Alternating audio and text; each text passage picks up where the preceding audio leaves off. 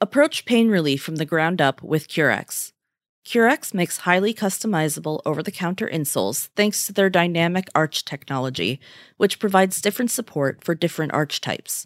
They were developed by German scientists for the specific foot movements of various activities, delivering the right support and cushion where it's needed the most. Currex makes the largest selection of activity specific insoles for running, hiking, golfing, biking, soccer, tennis, or solely for walking and everyday wear. That's the Currex difference, and it can make a difference for your patients. For a free sample, email CurrexInside at currex.us. That's C U R R E X inside at currex.us.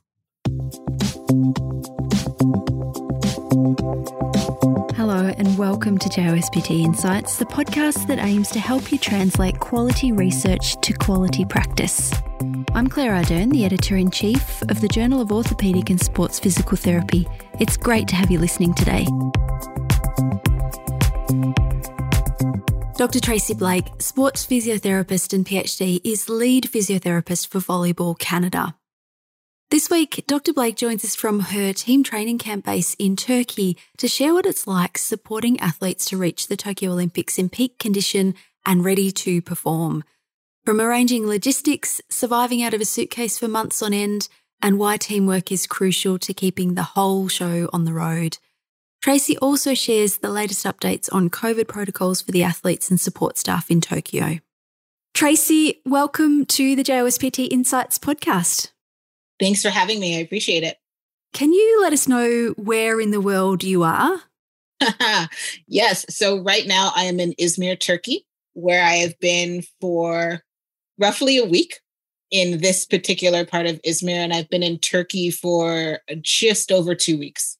It's not often that we get to talk with someone who's in an Olympic training preparation phase with a with a team. So can you walk us through what your role is now within the team and perhaps you might go into some of the lead up as well because I think everybody recognizes that the lead up to this Olympics well we all know it was postponed from was Tokyo 2020 and now it's Tokyo 2021. So can you give us a bit of a sense of what the lead in has been like for you and the volleyball team that you're supporting for Canada? So my role is as the lead physiotherapist for the Canadian national indoor men's volleyball team. In a regular year, we always have an international season, or or we've qualified regularly for. It's called um, Volleyball Nations League.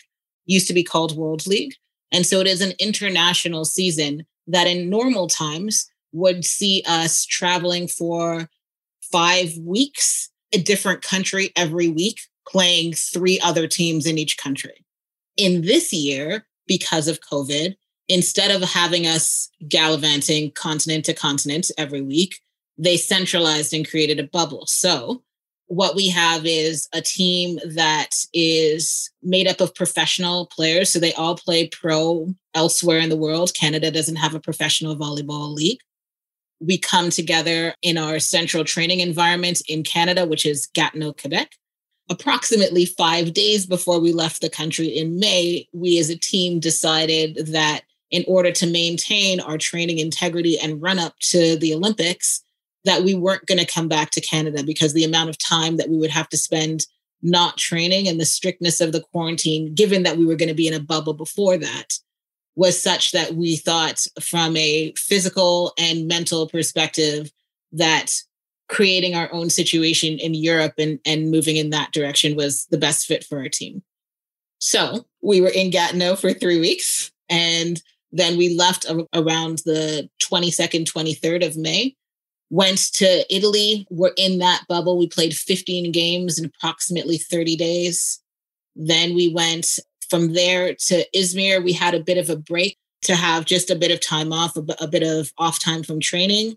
So we did that for five days and then started up training again in Izmir, where our head coach is the coach of the professional team here. So he had connections that allowed us to sort of create a, a new training environment to prep going into what will then be phase three, which includes acclimatization in Japan. So we'll be going to Shewa, Japan for approximately seven to nine days, I believe. And then the first day that the Olympic Village opens, we will go into the village. Now, we're recording in early July, and you've been out of Canada now for a couple of months, living out of your suitcase for that whole time. How have you kept your own health and well being in check? How have you taken care of yourself? Because, you know, you need to be in good shape and feeling healthy, and from both a physical and mental perspective, so that you can best support the athletes. So, what are, what are your tips there for, for folks who are, you know, thinking of this kind of a career?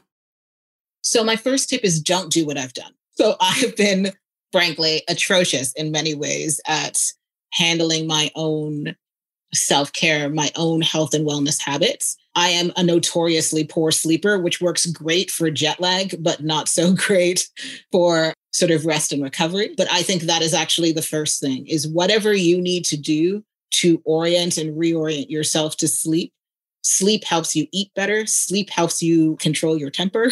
Sleep helps you control your emotions and emotional regulations in an environment that, and we know this in sport, is always unpredictable, is always high stakes. But in a year where it is both an Olympic year, in a year where it is there there's a pandemic happening so there's a lot of balls in the air and a lot of a lot of things to be managed on top of what we would consider our normal job around injury prevention, rehabilitation, and return to performance. And so sleep is key to sort of helping you situate yourself in a, in a situation where you can juggle those balls as adeptly as possible. Food is again important. We're very lucky that a lot of the food is provided. But for me, what that actually means is watching how I moderate. I actually usually don't eat breakfast with the team because I'm five six and it turns out eating like a six nine professional volleyball player is not great for me. um, so I usually um, make sure that I have fruit and water in my room, which is the other big thing. Wholly hydrate, just hydrate, hydrate, hydrate. My colleagues, they are quite good at working out and figuring out ways to work out and get into gyms. I less so, but will do things in my room. So I brought a Corex for me, for myself, for example, using a towel and just going through some yoga poses, meditating, reading things that have literally nothing to do with my job or my work. I'm very good at that part. When possible, connection with with home, connection with family, connection with people who are outside the volleyball world. Those things that act as touch points when you are insulated for such a long time, you can get goggles about what's important and having connections with family and friends and what's happening in the outside world lends to a much needed perspective when you're in this kind of environment. Before we started recording, you showed me a glimpse of the setup for your treatment area in your hotel room. Can you give us a, a, bit of a sense of what a typical day is? There a typical day in the life of Tracy Blake, lead physio for Canadian volleyball, or is it just a mix of different stuff and you've got to be very quick on your feet and adapting all the time? I think, I mean, we do have a schedule, and so that's helpful. Like, we are an indoor sport, which helps with a lot of the controlling of things when you are in a, an event itself, like when you're in a competition period, the International Sport Federation actually is often quite specific about what times you're allowed to do things like on court training and how much access you have. If we use the Volleyball Nations League tournament and the bubble in there as an example, my day usually starts around six. I start with looking at the schedule that our team manager would have put in the chat the day before. I tend to not look at it then because inherently I will look at it, make an entire plan, and it will change after I've done it. I will look at where we're supposed to be eating, traveling, training, or playing, and then putting in treatment times that make sense for that schedule. Right now, there's actually two of us who are treating. So I will often talk to my counterpart, Melissa Healy, who's our she's a lot of things on this trip, but she's athletic therapist, medical coordinator, COVID liaison officer. So I'll talk to her about what, if any, treatment times she wants to make available so that I can do it in one schedule. And then I also have what I call the dibs list. So if there were things that were injuries from the night before or things that are maintenance that I need to be looking at regularly or what have you, those players also know who they are and that it's their day and and they sort of get first shot at whatever appointments I have. So Sometimes there's three, it can be up to nine in a day. but we can be treating depending on games. We've had games that didn't start till nine o'clock. So I might have treatment times that don't start till post dinner, which might be 11 or 12, like 11, 11 or 12 midnight, depending on the day. In the training block that we're in now, we do two a day trainings. So we'll have a training in the morning that usually involves some sort of skill development. And usually our strength and conditioning workout happens in the morning training session. And then we have a more court focused, game focused scrimmage type of practice in the evening. And the same thing happens. I just try and work my treatment times in and around that. The other thing that I'm responsible for with this team is nutrition and supplementation. So, in addition to making our, sure our kit is ready, like our, our medical kit is ready, I also try to make sure that whatever snacks or hydration supplementation or protein supplementation that we need in order to meet the the recommendations of our dietitian i try to put those together as, as well and make sure that they get to where they need to know on any given day some of our folks listening who are experienced working with teams in whether it's within Olympics teams or in a professional league will will empathize with the craziness and the needing to have a flexible approach and certainly function as a team player for sure. You get lots of different roles thrown at you. It's not just okay, I'm the physio, so I go and do physio things. I think I think that's one of the the strengths of this this group that we're with now is that our strength and conditioning coach, uh, Mel, our athletic therapist. We've now been joined by our performance, our mental performance consultant, but he was even remotely consulting before. Our team doctor doesn't travel with us, so he remotely consults. Like we know what the circumstances are, and we know that timing is going to be a little bit crazy. And a lot of the schedule stuff or the things that can be scheduled are done to control the controllables, right? To leave ourselves free for the unpredictable there are certain things that I seem rigid about, but it's more that I'm like, if we know that these things are happening, that allows for the curveball coming out of left field Tracy, can you walk us through a little bit about the setup for Tokyo? I think most of us will have heard that there's some kind of bubble arrangements, and we're aware that the athletes, it's a very different experience for the athletes and for the support staff going as well. There's no sort of communal gathering, and athletes are coming in and then they're going out as soon as their events are over. So, from your perspective, can you give us a little bit of the inside track on what's what are the arrangements for Tokyo? It is a very dynamic and fluid situation. It's the theme of our podcast today dynamic and fluid and flexible. That's it. And so, like, so normally we would have had as the Major Games Canada would have had a meeting with those people who are going to be part of the health services team, either the core pathway or those who are representing specific NSOs or sport disciplines. That meeting would normally happen in April of a year of a summer and Olympics. This year it happened in June for no other reason than the information was continually changing. That's it's changing still, right? And so we are taking the information with a grain of salt and sort of trying to maintain as much agility as possible. As you said, there's been a lot of limitations with respect to entering and and what we're doing in Japan. Our team is continuing to go forward with our acclimatization plan uh, that we had pre pre COVID. It's in an area of Japan that is has quite low numbers, and we've been checking in with them regularly, at some points daily, to ensure that not only what we were doing wasn't going to be uh, detrimental to them, what they needed for, to feel safe with our coming, but also to make sure that we would have the support that we needed there have been other teams who had plans to acclimatize in the south of Japan who made other plans altogether, given the state of emergency and the numbers of COVID there. So they are not going to be coming in. Some aren't coming in at all. Some have found other places to do their acclimatization in other in other countries in the world. So once we get there, there is going to be lists and times for everything. There will not be a lot of like a lot of normally like it's quite a big community and you're seeing athletes from other teams and other places and the CAF is basically just like a communal pool where you just casually slide up to get your breakfast next to Rafa Nadal and it's all lovely. Those things will not be happening. So everything is on a time schedule. You have a scheduled time to eat. You have a scheduled time for the clinic. You uh, will have to schedule in ice baths, for example. All of those things are going to be scheduled as much as possible in order to maintain the spacing that's required. Things like going and exploring Tokyo or, or going out to Sapporo or, or any of those things in, in places that are holding venues will obviously not be happening. Being able to go to other events will not be allowed. For our team, it's going to be quite difficult because we are given a certain number of accreditations. And so what that means is that there is five of us currently who are allowed to be in the village with the athletes.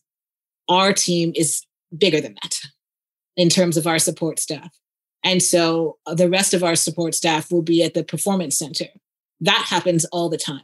What is different this time is the restrictions regarding where the people who are in the performance center are allowed to go, whether it be a training venue, a competition venue, into the village itself, and the time frames that that will be allowed in. So our current challenge is understanding because this is also something that's changing almost daily is understanding what are the restrictions for a specific kind of accreditation. Let's say it's a day pass.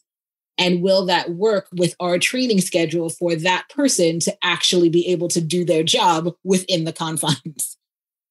And so that's what we're really looking at now is how can we maintain the sort of standards and expectations of excellence that we use to get us here within this incredibly structured, restricted environment, even within our own team.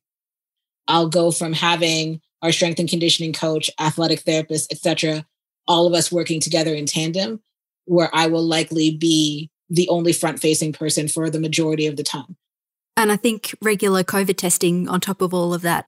Daily COVID tests. We will probably have multiple temperature checkpoints at venues, at the residence, once your event is over, whether your event actually ends or whether you are done in your event. My understanding right now is that we have 24 to 48 hours to get out of the country. It's not just like leave the village, but to get out, to leave Japan. So no lingering, no traveling after, no watching the last event of your thing.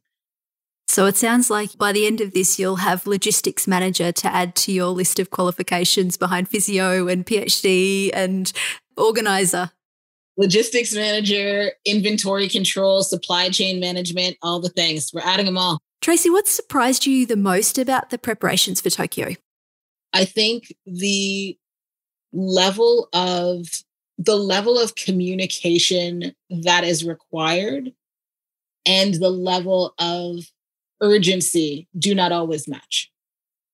So, what I mean by that is that when you are dealing with an event that crosses continents, when you're dealing with preparation that crosses continents and systems and governments, even in Canada alone, come, we have athletes coming from British Columbia, Alberta, Ontario, Manitoba.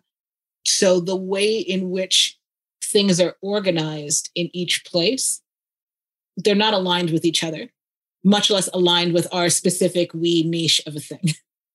So really trying to work backwards, not only from what's needed, but how important is what's needed to the people that I need things from.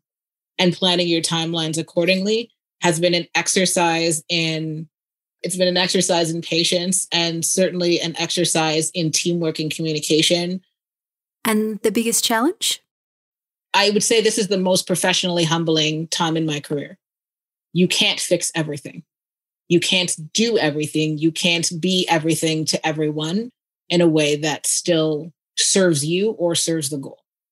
How much of your day is about proactive types of treatments? So, say, injury prevention exercises versus reacting or maintenance type of treatments that athletes, you know, might ha- might be coming into a training block or into a competition with existing stuff that you need to take care of. What's the balance of your workload there? So this year has been quite different. Generally, I would say it was closer to in, in 2019, the last time we were together as a team. I'd say we were closer to 50 50, if not even a little bit more, like 60 40 injury prevention. In this case, I have spent way less time in the weight room and way less time in the off training. And that's as much about spacing as it's been anything else, right? Our weight room is only so big. Um, our strength and conditioning coach needs to be in there. We have a really good relationship and communication. And so because of that, we've tried to space ourselves out so that we're not on top of each other and too many people in too small of an area, etc. In this particular instance, I'd say it's probably swung a bit the the other way, where in my physical presence, I'm in the weight room less and I'm having conversations about the weight room more. When you're dealing with primary prevention, primary injury prevention is about catching things before they happen right? So essentially, in effect, working with healthy people to maintain and optimize that health and performance. And so, what that means in the case of this gig is that I'm essentially like, how am I going to help a high performance athlete stay a high performance athlete in a sport where normally they have less than two weeks off a year? They go from pro right into international season and then whatever specific events, whether it's Olympics or World Cup or regional like NORCECA competitions or what have you.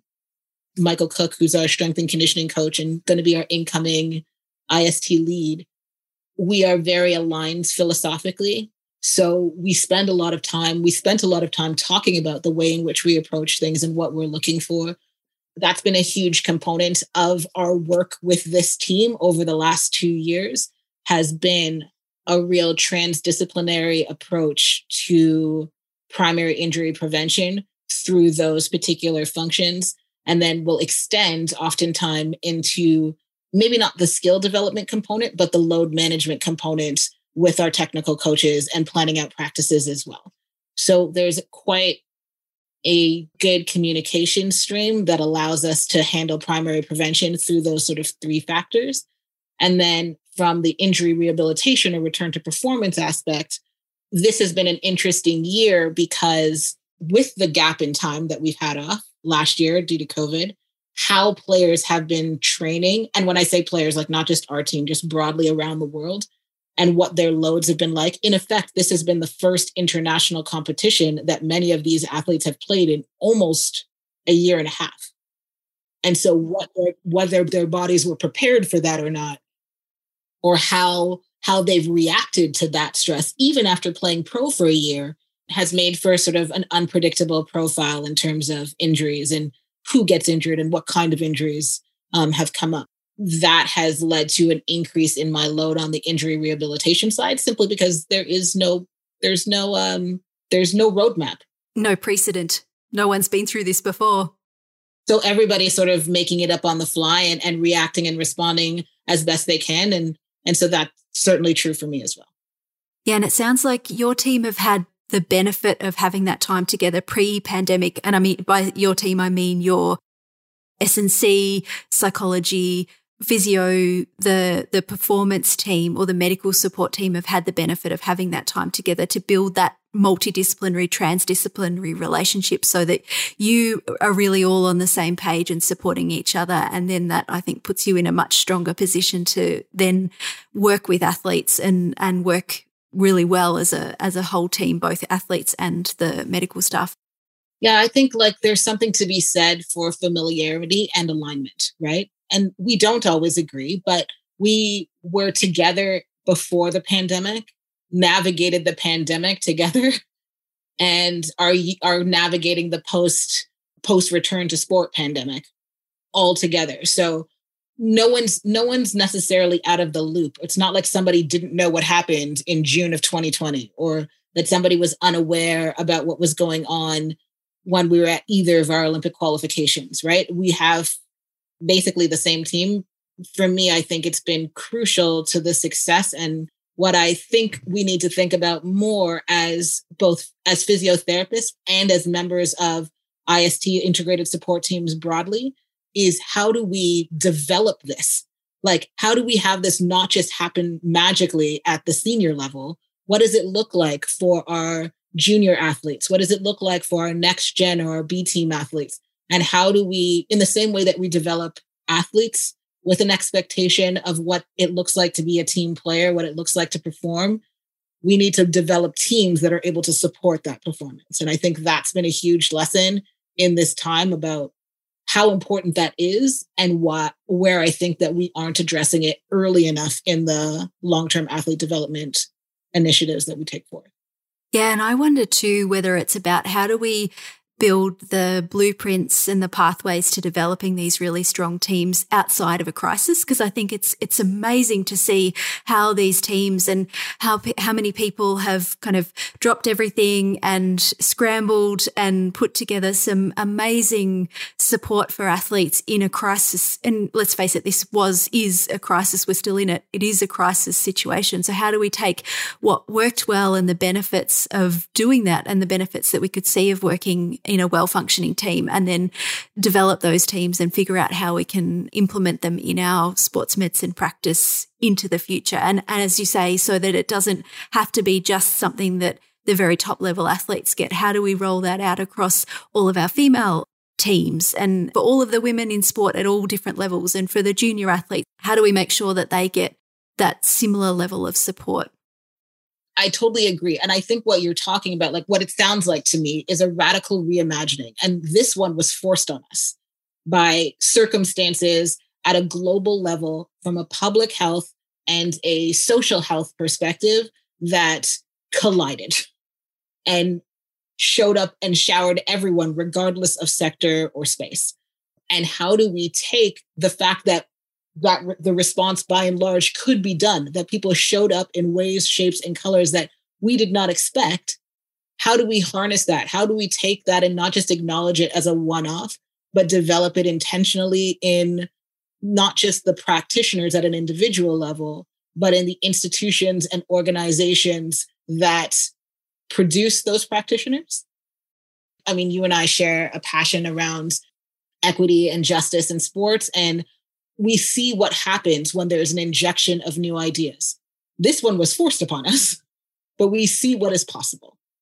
And so, what would happen when we deliberately and intentionally and sustainably look at ways to create environments and cultivate environments where that kind of diversity, that kind of inclusion, that kind of collective reimagining is the expectation and not the exception.